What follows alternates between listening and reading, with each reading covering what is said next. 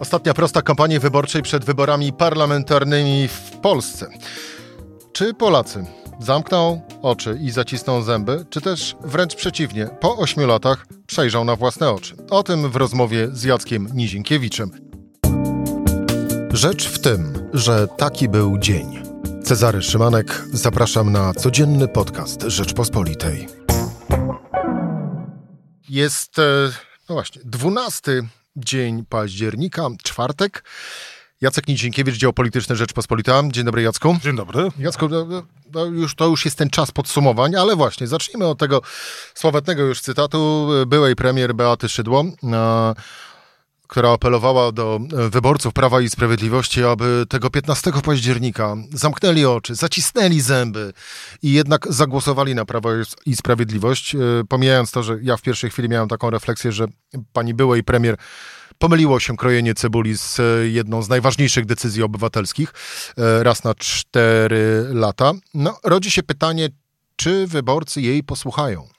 Beata Szydło e, apelowała nie do rozumów e, wyborców, ale do ich portfeli.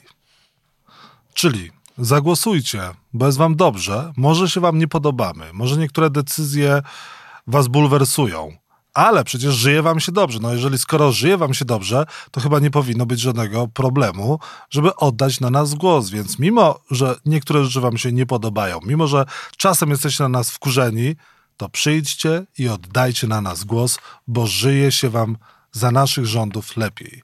I wbrew pozorom, wydaje mi się, że część Polaków może podzielać ten punkt widzenia, ponieważ niektórzy wyborcy jednak głosują portfelami i patrzą, co dzięki Prawu i Sprawiedliwości dostali, czego nie mieli za innych rządów.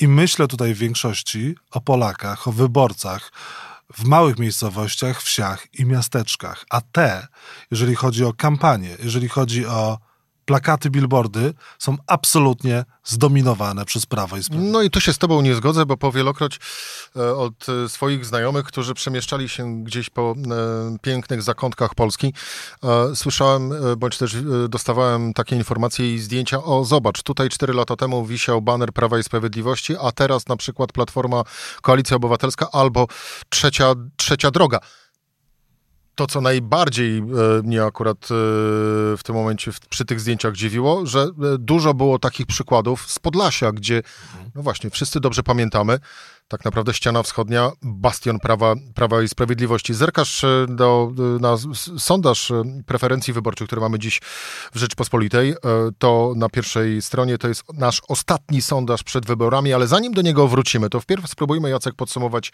podsumować kampanię. Hmm. To ja zacznę. Najbardziej negatywna i najbardziej e,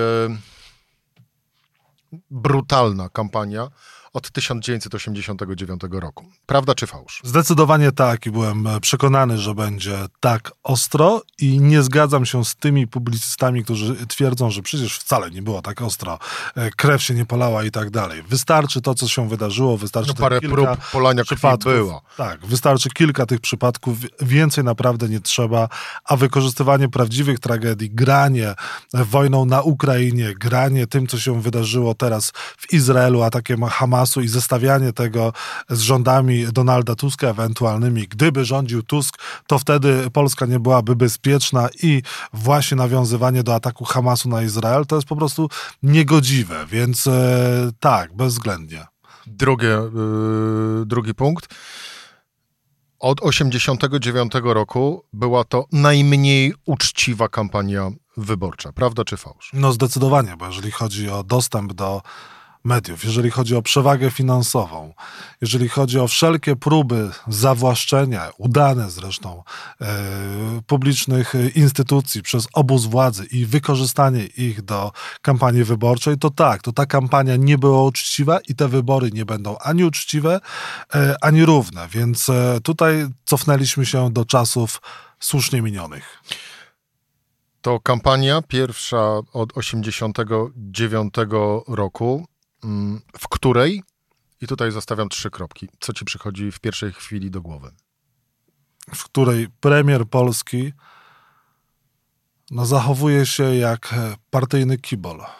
Partyjny kibol, bo tutaj trudno powiedzieć coś dobrego na temat tego, jak Mateusz Morawiecki prowadzi tę kampanię, bo Mateusz Morawiecki, poza tym, że jest politykiem Prawa i Sprawiedliwości, i ja nie dziwię się mu, że on e, tę kampanię musi e, prowadzić e, mocno, atakując konkurentów i tak dalej, ale jest pewna granica, ponieważ on jest premierem wszystkich Polaków. I tego typu cały czas atakowanie Tuska i też e, nawiązywanie, mówienie cały czas o Platformie i próba obrzydzania, to była najbardziej niemerytoryczna kampania, jaką pamiętam, to e, też Mateusz Morawiecki myślę, że e, wystawił sobie bardzo, bardzo, bardzo słabe świadectwo. E, wspomniałeś najbardziej niemerytoryczna. Nie zgodziłbym się z tobą, bo jakkolwiek można to powiedzieć o Prawie i Sprawiedliwości, bo tak naprawdę, bądźmy szczerzy, jedynym programem Prawa i Sprawiedliwości na wszystkie i odpowiedzią na wszystkie bolączki społeczeństwa, twoje, moje, e, Michała, naszego realiza, realizatora, była e, odpowiedź wszystko przez Platformę, wina Tuska. Tak, program PiSu to antytusk. Natomiast patrząc na ofertę szeroko rozumianej opozycji demokratycznej, to i porównując ten, te programy wyborcze z tymi, co opozycja prezentowała 4 lata temu i 8 lat temu, to tak naprawdę tu jest bardzo zdecydowana poprawa. No rzeczywiście były te kongresy programowe, były te e, wystąpienia polityków i nie można powiedzieć e, tego, co PiS przez lata mówiło o Platformie, że Platforma nie ma żadnego programu. Każdy może sobie wejść chociażby na stronę tego ugrupowania czy innego i sprawdzić, co te formacje e, nie, ale proponują. Też, Jacek, ale widać, widać w tych programach również, e, no, że wsłuchanie się w te społeczne potrzeby i taką próbę mniej lub bardziej udolną, mniej lub bardziej kosztowną, e, ale jednak odpowiedzi na, na potrzeby i na wyzwania płynące szczególnie z gospodarki tylko ja nie widziałem możliwości, żeby zetrzeć się naprawdę i przedstawić te wszystkie propozycje w kampanii, żeby one mogły popłynąć do ludzi. Do ludzi według mnie po, popłynął prosty przekaz e, antypisu i e, antytuska e, ze strony e, Prawa i Sprawiedliwości. To jest jakaś porażka. Nie wiem, może też porażka mediów, może za mało naciskaliśmy, może trzeba było próbować ściągnąć ich na różne debaty, może próbować to bardziej e, przedstawić na programowo i, i pokazać te propozycje ugrupowań, które ubiegają się o władzę, ale ja mało słyszałem tych o, ze strony lewicy słyszałem. Okej, okay, tutaj muszę ci przyznać, ze strony lewicy na przykład słyszałem e, dużo i próby były rzeczywiście przebicia się, jak na przykład e, kwestia mieszkania na wynajem, e, e kwestia e, opieki e, psychiatrycznej, dużo kwestii było zdrowotnych, dla najmłodszych również kwestia renty wdowie i tak dalej, i tak dalej. Tylko, że to się według mnie słabo przebijało, bo jesteśmy, zdomino- jesteśmy zakleszczeni w tym świecie dwubiegunowym PiSu Platformy, którego ja, powiem to otwartym tekstem, ja jestem przeciwnikiem tego zakleszczenia się PiS-Platforma. Ja nie chcę żyć w Polsce PiSu i Platformy i w tej dwubiegunowości. Także ja jestem za rozhermetyzowaniem tej sceny politycznej i mam nadzieję, że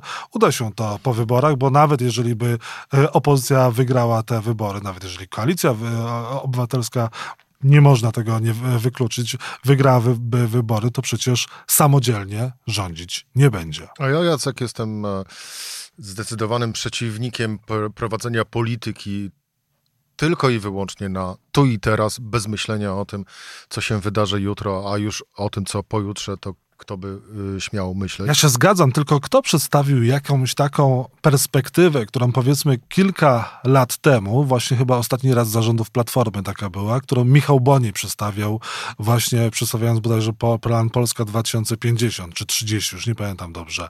Ale to było coś, o czym się dyskutowało miesiącami. To była jednak, tylko że to było ponad 8 lat temu.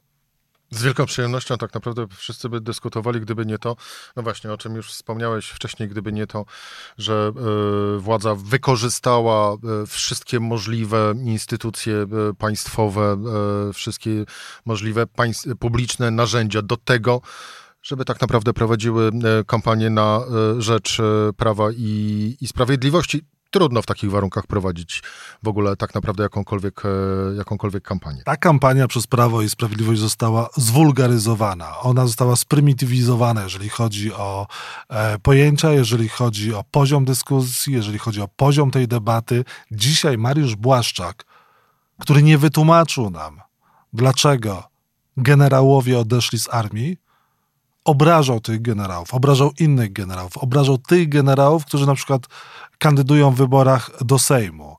Kiedy księża byli krytykowani, Kościół był krytykowany, ojciec Rydzyk był krytykowany za to, że politycznie angażuje się, politycy Prawa i Sprawiedliwości mówili, ale on też ma dowód. On też ma prawa wyborcze i on też zajmuje się sprawami, które są ważne dla niego, sprawami polskimi. Więc tego typu sytuacja, w której jest obrażany, obraza, obrażani generałowie przez ministra obrony narodowej jest absolutnie haniebna. Tym bardziej, że minister obrony narodowej, Mariusz Błaszczak, on się nie zna i nie znał wcześniej na sprawach obronności. On miał generałów, on miał ludzi, którzy się e, na tym e, znali, ale sam przecież, ja doskonale pamiętam Mariusza Błaszczaka przez lata, jak on w Sejmie robił konferencje prasowe na każdy temat atakujący atakując wtedy rząd pra, e, Platformy Obywatelskiej i PSL-u, ale to nigdy nie były kwestie obronności, ponieważ to nie był jego konik. Siłą Mariusza Błaszczaka jest to, że ma dostęp do ucha prezesa, a słabością jest to, że e, mianuje e, ludzi, którzy nie są do tego przygotowani odpowiednio na stanowiska, których oni nie powinni zajmować. No, Mariusz Błaszczak, no to jest polityk, który też bardzo zaniżył tę kampanię wyborczą, a przecież był takim politykiem, w którym widziano duże nadzieje, myśląc chociażby o nim jako kandydacie na premiera, a może e, nawet prezydenta, a on się wypowiada, dzisiaj słuchałem jego wywiadu e, porannego e, na temat obronności, właściwie nie, całkowicie niemerytorycznie, nazywając generałów generałami e, ośmiogwiazdkowymi. No więc ja mówię, że Mariusz Błaszczak no, zna się na e, wojskowości jak świnia na gwiazdach. Bo nie można inaczej skomentować człowieka, który obraża ludzi, którzy mają większe pojęcie od niego, którzy przygotowywali się do tego latami, są generałami docenianymi w NATO na świecie, a on po prostu nawet nie jest w stanie im podziękować za ich służbę. Zostawiając Mariusza Błaszczaka na boku, to już wiemy, że na pewno on nie będzie odpowiedzią na moje kolejne e, pytanie. Mm, który z liderów startujących komitetów wyborczych mm, zrobił najlepszą kampanię? Hmm. Wydaje mi się, że po pewnych perturbacjach i problemach jednak trzecia droga całkiem nieźle się pokazała. E, dobra była ta debata, nawet... Szymon Hołownia i Władysław Kosiniak-Kamysz. Tak bym powiedział. Tak bym powiedział jednak, że oni się odbili, że pokazali, że jednak mogą być tą trzecią drogą, że jednak mogą być trzecim wyborem dla e, Polaków niezdecydowanych. No i... Niekoniecznie Konfederacja, która nie jest już na trzecim miejscu, bo była przez długie miesiące tym trzecim wyborem w sondażach. Był też taki trend, który miesiącami się utrzymywał, a tutaj okazuje się jednak, że trzecia droga. Jak to mówił Marek Migalski, Konfederacja, jak to sportowiec, który y, nie trafił z formą na olimpiadę, a wystrzeliła mu ona tuż y, przed. Y, ale nieubłagalnie zbliżamy się do tego finalnego podsumowania naszej rozmowy, na które z ugrupowania zagłosowałaby pan, pani w wyborach do Sejmu. To dzisiejszy ostatni sondaż Ibrisu dla Rzeczpospolitej i RMF-KUJ. Wyniki następujące. Prawo i Sprawiedliwość 33,5%, Koalicja Obywatelska 28%, Trzecia Droga, czyli Polska 20,50 i PSL 10,9%, Lewica 10,1%, Konfederacja 9,2%. Nie wiem 7%, co pokazuje, że jeszcze tyle mamy niezdecydowanych, e, niezdecydowanych wyborców. Frekwencja zapowiada się całkiem słuszna, chociaż chciałoby się, aby była większa. Według naszego badania zdecydowanie tak, do wyborów chce pójść 59,3% wyborców. Raczej tak 6, gdyby tak było, no to faktycznie można by było powiedzieć czapki z głów, drodzy wyborcy, że tak tłumnie chcecie się stawić 15 października przy urnach e, wyborczych. Tyle jeżeli chodzi o sondaż. Krótkie i proste pytanie, Jacek. Kto wygra wybory? Myślę, że mimo wszystko wygra Prawo i Sprawiedliwość, ale nie będzie miało większości, żeby rządzić.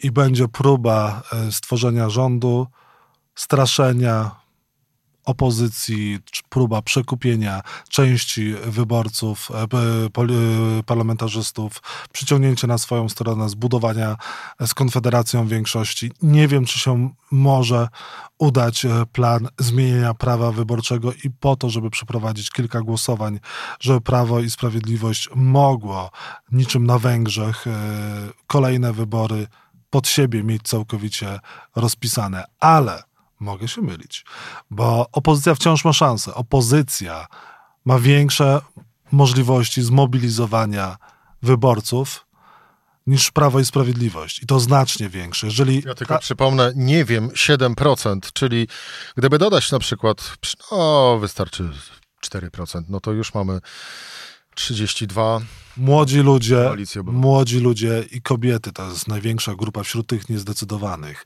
Jeżeli chodzi o młodych ludzi, no to trudno sobie wyobrazić, żeby oni głosowali na coś, co jest, bo z reguły młodzi się buntują. No wystarczy spojrzeć na wszystkie wyniki wszystkich głosowań, na przykład w, w szkołach licealnych, no i tam jasno widać, jaki wynik ma Prawo i Sprawiedliwość. Jeżeli chodzi o kobiety, to raczej Prawo i Sprawiedliwość nie zapewnia poczucia bezpieczeństwa kobietom i nie daje dobrej perspektywy na najbliższe 4 lata choćby Elżbieta Witek zaklinała się na wszystkie świętości, więc opozycja ma możliwość e, wygrać jeszcze te wybory. I jest szansa Dobre, dużo jest też dobrych akcji profrekwencyjnych. Idź na wybory, również wiele gwiazd zachęca, wielu idoli młodych e, ludzi, Jan Kleosia, e, da, Dawid Podsiadło, Taco Hemingway. To są wszystko ważne głosy. Szkoda, że wśród tych osób zabrakło Sanach, która ma duży, dużą rzeszę e, fanów e, i wystarczyłoby, że powiedziała idźcie na wybory. Może jeszcze powie, bo myślę, że e, Sanach, e, jej głos byłby ważny przed wyborami, jeżeli chodzi o mobilizację i zachęcenie młodych Polaków do pójścia na wybory, a może by nawet w jakimś stopniu przesądził o wyniku tych wyborów. Piłka w grze. A propos piłki, to Robert Lewandowski podał na swoim Instagramie filmik e, z Donaldem Tuskiem. Wszystko jasne. No a, tak. Odpowiadając na Twoją e, prognozę, ja powtórzę swoją, bo ona już raz padła w naszej rozmowie. E, ja wieszczę powtórkę z roku 2007 wyniku e, wyborów. E, ale, no właśnie, idźmy na wybory. Idźmy na wybory, bo to, jest, bo to do, do, do, dotyczy każdego z nas. To nie jest tylko kwestia polityki, kto będzie w Sejmie, a kto nie, tylko jakie będą podatki, jak, jak będzie się nam żyło, czy będziemy zmęczeni tą polityką, czy będzie więcej luzu i będzie lepszy klimat w państwie. Klimat zrobił się ostatnio paskudny i nie zapowiada się, żeby to miało się zmienić, jeżeli będzie tak, jak jest. Więc po prostu idźmy, zdecydujmy, bo to są wybory, które dotyczą każdego z nas. Eee, no i wydaje mi się, że to nie jest higieniczne, żeby też jedno ugrupowanie cały czas rządziło przez tyle lat. Pamiętajmy, idźmy na wybory i wybierzmy z otwartymi oczami i z uśmiechem. Jacek Nizienkiewicz, Rzeczpospolita, dziękuję bardzo. Bardzo dziękuję, widzimy się przy urnach w niedzielę. Oczywiście. Cezary e, Szymanek, to był podcast e, Rzecz e, w tym. Widzimy się przy urnach.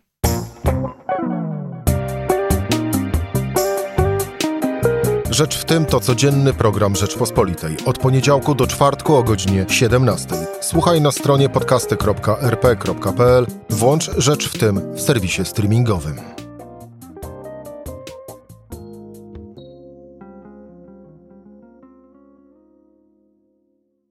Poznaj mocne strony Rzeczpospolitej. Wejdź na prenumerata rp.pl. Polecam. Bogusław Rabota, redaktor naczelny.